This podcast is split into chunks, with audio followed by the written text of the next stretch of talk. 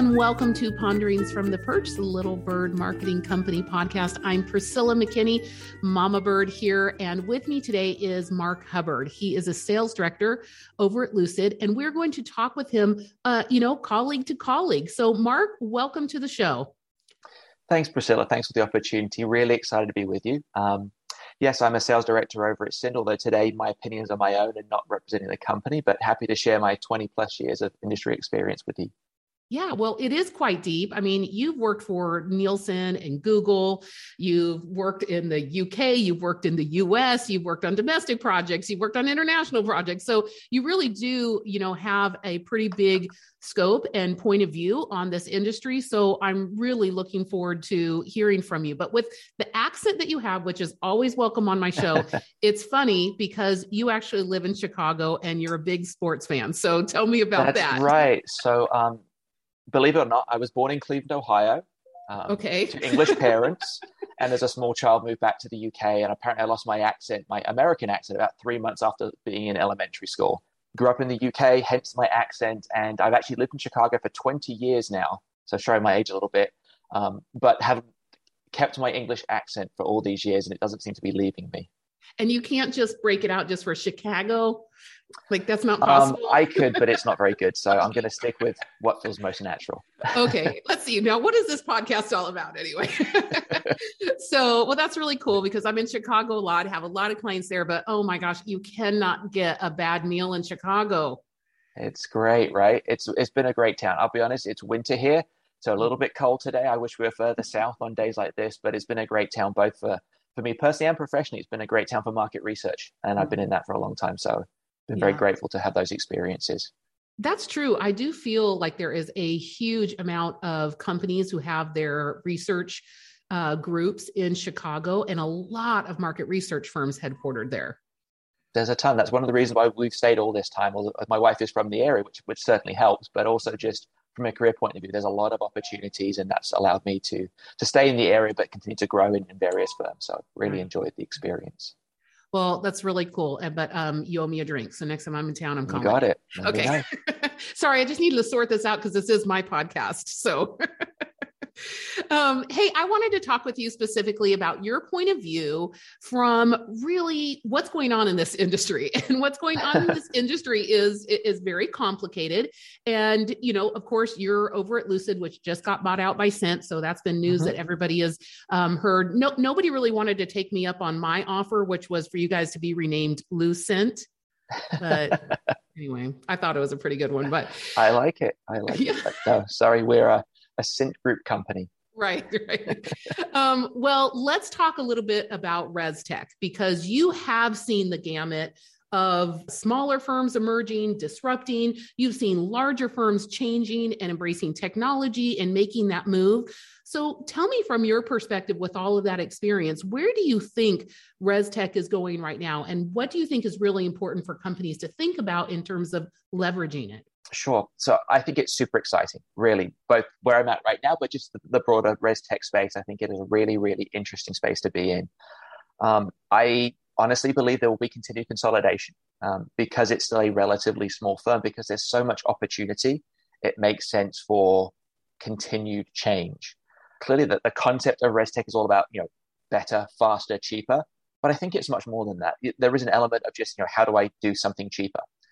But really, it's about the new problems ResTech can answer or the new ways of thinking that I think is what's most interesting. And that's where I think the industry is still in its infancy. And even with continued consolidation, I really believe three, five years from now, we'll have all sorts of new companies doing all sorts of new work and answering, you know, even more challenging questions than we can today. Right. And you mentioned this consolidation. We know we've been seeing it. It's going to yep. continue to happen. So I'm going to kind of harp on a little issue that is really near and dear my heart, and that is collaboration. So, what's your opinion about how collaboration or co-opetition, or as people like to say in the sample industry, uh, we're all in bed together, however you want to look at it. Mm-hmm. Um, you know, you have to collaborate with people and really understand what the landscape is in order to be, you know, looking at what needs to be acquired or how do we consolidate.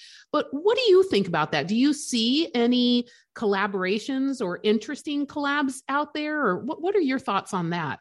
Sure. So I'm a huge believer in collaboration personally and professionally. In fact, one of my previous jobs was working for a company that did all collaboration research. So love the space. I do think, particularly in tech, it, lends itself to collaboration. We understand generally in the tech space, we, we can't be all things to all people, but you've got a skill set, I've got a skill set. We marry that together, we're, we're more powerful than we were on our own. So I do think that will continue to happen. That's one of the reasons for consolidation and all this M&A activity, right? Because oh, you've got this really cool thing. Now let's come together and, and be, be, greater than than the sum of the parts. So I, I definitely think that will continue to grow, but it is for competition, right? And it doesn't mean we're always always going to be friends. There's going to be um, you know similar kind of products, similar services, and and a, a, bit of healthy competition spurs you to grow and develop. And I think one of the challenges when you do get stagnant is because you you don't have the competition, right? You get lazy. Oh well, I, I own a certain space, and that's all I do. And I think there'll always be you know smart startups in the res tech space um, offering a, a, new way of working, which keeps it yeah. interesting.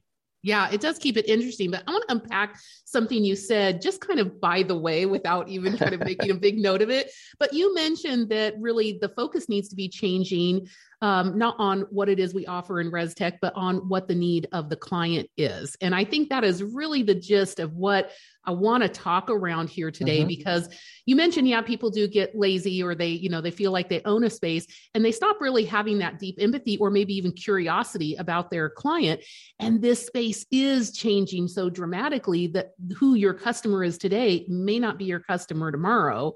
Um, and it's not just because if you were pitching to a market research firm at that point, but now, you know, in house, you know, smaller companies that did not go out and get their own research now are looking for ResTech to mm-hmm. answer some of these issues. So that is a massive issue to unpack. I know that I just kind of broke it out there, but you you said it ever so cleverly, just you know, by the way. But let's really hone in on that and unpack sure. that what what do you think of you know what what does this mean for especially like you know you look at lucid and Cint and people have been really monsters in this marketplace and really have you know have had this major gravitas. What do they need to do in order to pivot or or just really to understand how to nuance to keep focused on this need of the actual client? Uh, it's a great point. And i think to unpack what you said i think the word is curiosity right? Mm-hmm. companies are successful i believe when they remain curious and it's often um, as you mature, you lose some of that curiosity, right? We as individuals, we as companies, we tend to get a bit, uh, put on a few extra pounds, get a bit lazier, kind of get comfortable in our groove. And I think the, the companies that are always winning, right, are the curious ones that are constantly going, well, yes, but what, what's the, what's the and? What's the and question, right? Mm-hmm. And it's all about the customer. No one cares about you. No one cares about what you do. They all care about what you can do for them, right? It, it's yeah. all about the other party. A hundred percent. Can we go back and just like do that as a pulled quote? And also Absolutely. for anybody who wants me no to create a website you. and I have to write market marketing copy that says since 1999 we've been. I'm like, yeah, I already don't care. right they don't. It, it's it's what what can you do for them right? And their needs, and that's okay. There's nothing wrong with that but we have to realize that that you know our product in itself is irrelevant. It's what does the solution bring to them? And i think you know ResTech or whatever the industry is it's about it's about solving problems. Mm-hmm. and the mm-hmm. problems today are going to be different from the problems three years from now mm-hmm. which is why i think there'll be a, such an exciting space because there's always a new need out there and companies to be successful long term are going to keep looking for the new needs and solving those problems Right. And the companies that will struggle and maybe not want to collaborate or not be curious, as you described it, are going to struggle because they're gonna they're gonna lose touch of what the new need state is. Right. So that really, you know, pushes us to another conversation about really having this mindset that there is change in the air, but this is actually an opportunity. How can I be flexible? How can I actually not freak out because the pace of change is frankly accelerating at this very, very, very frightening rate? right. So, you know, you have been a seasoned professional in this industry. How have you been able to master that mindset and stay curious and say, you know, just even, you know, forget like what brands and companies need to do.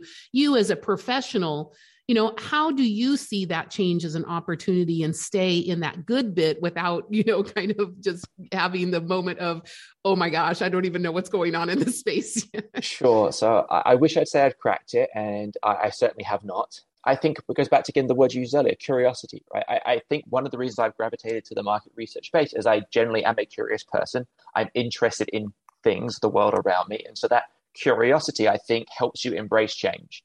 I'm old enough to remember, you know, at the turn of the millennium, we go, oh, there's so much change, so much pace. And now 20, you know, odd years later, we're still going, wow, there's so much change and pace. How do we keep up? And I expect 20 years from now be the same conversation. So it is life, right? If you read history, if you read psychology, there's always been change. If you, I'll do a little plug for, for Carol Dweck. My wife gave me her book, Mindset, and it's a great way to think about the world, right? But it's really important to embrace change and have that, you know, growth mindset versus, you know, a fixed because we are living in a dynamic universe. And if we are not able to adjust, adapt, stay curious, we are going to fall behind. But it, it can be such a, a liberating worldview. And I, I certainly have not cracked it, but I try to take that change as an opportunity and, and reframe that, right? It's, is it a is it a threat or a weakness? No, it's an opportunity, right? Let's reframe that conversation. I think that's helped me not always be successful, but try and embrace those what might be seen as negative situations. Okay, that's an opportunity, right? It's it's a new beginning for something different to grow and to learn.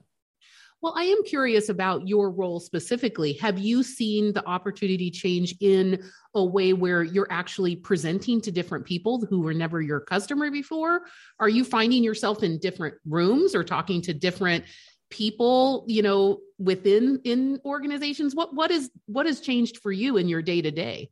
Yeah, yeah. So again, uh, I've had a number of different uh, roles over the years at various firms, but um, yes, I, have talked to many different kind of levels and roles, and I think in an insight level, what I I have found over the last several years is uh, sort of the level we talk to, right? We, we, I've I've literally sat in front of CEOs and presented, you know, data and insights, right? I, I know chief customer officers at major major companies, and probably 10 or 20 years ago, you would never have that opportunity because they would have an analyst do it and it you know, go through four levels before it finally get to that, you know, executive level. And now they want to hear from the, the expert in quotes, us in the research field, right? What's going on? And they have questions. And through ResTech, you can in theory answer that question much faster than we could many years ago. And so I think what's interesting and exciting is that there is a demand from leadership, right? The visionaries of an organization to get insights quickly and the res tech firms and insight people are able to deliver on that. And that's that's an exciting place to be. Yeah, yeah. So what kind of conversations are you looking to have? Like you you're saying, well, I embrace collaboration or, you know, what kind of um, cocktail party would you like to find yourself at? what kind of conversation should you and I be starting, Marc, so that we can really, you know, help people come to peace with this idea that they're going to have to just be a lot more flexible? Look, it's really hard, and it's actually against human nature. If you read psychology books, by its very nature, we don't, as human beings, we don't really like change. We, we like to get into a pattern, and that kind of stabilizes us. So part of it's just acknowledgement, right? I don't like change, but change is part of my life and always will be. So you know, learning to accept, and uh, I'm not a psychologist or a therapist, but you can talk to my wife who is, and she can you know give you all the kind of inside baseball, as they say. Um, but I think part of it's just you know acknowledging it, right? Embracing that, and again, just think about the reframe. It's about a reframe okay, yes, that that change can be seen as a negative, but it's also an opportunity. What could this mean to me? What could this mean to our organization? And try and think about it as growth, right? It's all about you know moving forward. Mm-hmm. Well, as you're moving forward, I would be interested to hear from you what associations in our industry are valuable to you. Obviously, your podcast listener, or do you have a couple of colleagues that you would shout out to that you know you're saying, look, these are the people who help me you know keep having these conversations and kind of keep me at the edge how, how do you stay how do you stay you know really at that place where you're seeing what's happening in the landscape uh, sure. So I try to join as many you know webinars and industry associations as I can, just to kind of keep up to date with the news because there's also this is a huge industry. We're in market research. Uh, even ResTech is, is a is a big space, and so you can never have everything. But I I encourage you know all the listeners to to be open to things. I personally, um, I love listening to Freakonomics Radio podcasts. Uh, I listen to Marketplace from my from economic point of view. Oh well, um, yeah. Uh, who who doesn't like Kai Ryssdal? Come on, right? that, that's that's awesome. So you know, again, tr- trying to have a diversity of opinion, right, rather than listen to sort of just one you know topic, I think is important. I love the work Jamin Brazil does. Really ap- appreciate um, being invited to some of his sessions, and, and that's good. But I think the biggest thing is just just listen, just be open to different ideas, and you can dismiss them if you don't like them, but at least you know expose yourself to as much you know thought leadership as you can because you never know when something's going to resonate and will be useful down the future. And then personally, for me, I do spend quite a bit of time on LinkedIn, not only you know you know meeting new people, should we say, but also staying in touch with old colleagues. I think that's really important in the industry to not just have a LinkedIn connection in quotes that you don't actually know, but get to know the folks, right, and stay in touch and maybe you haven't worked with them for five years, but reach out to so and so and say hi and you know what are they doing because it'll just give you a fresh insight, a fresh perspective. Mm-hmm. I I love that, and I'm going to give full disclosure that my last text to Jamin Brazil literally says, "I love you, man." that was the other day.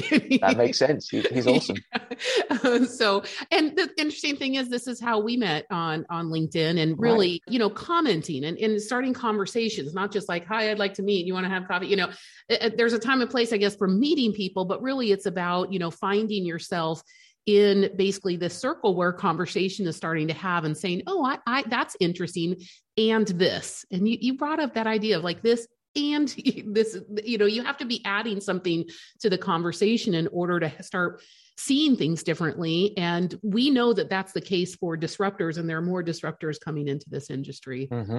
I'm sure, as we speak, Marc. Every day.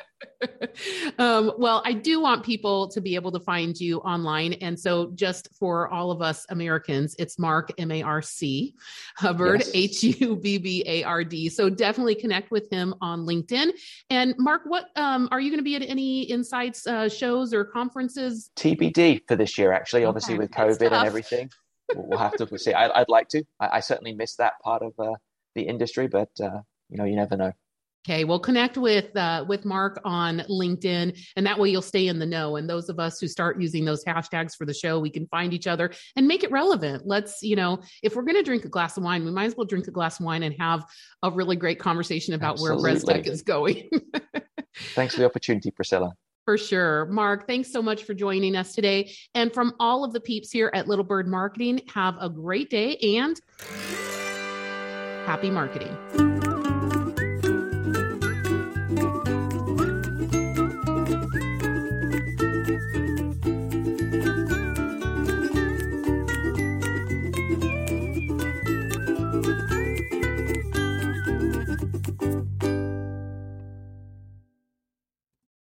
Podcast is a part of the C Suite Radio Network.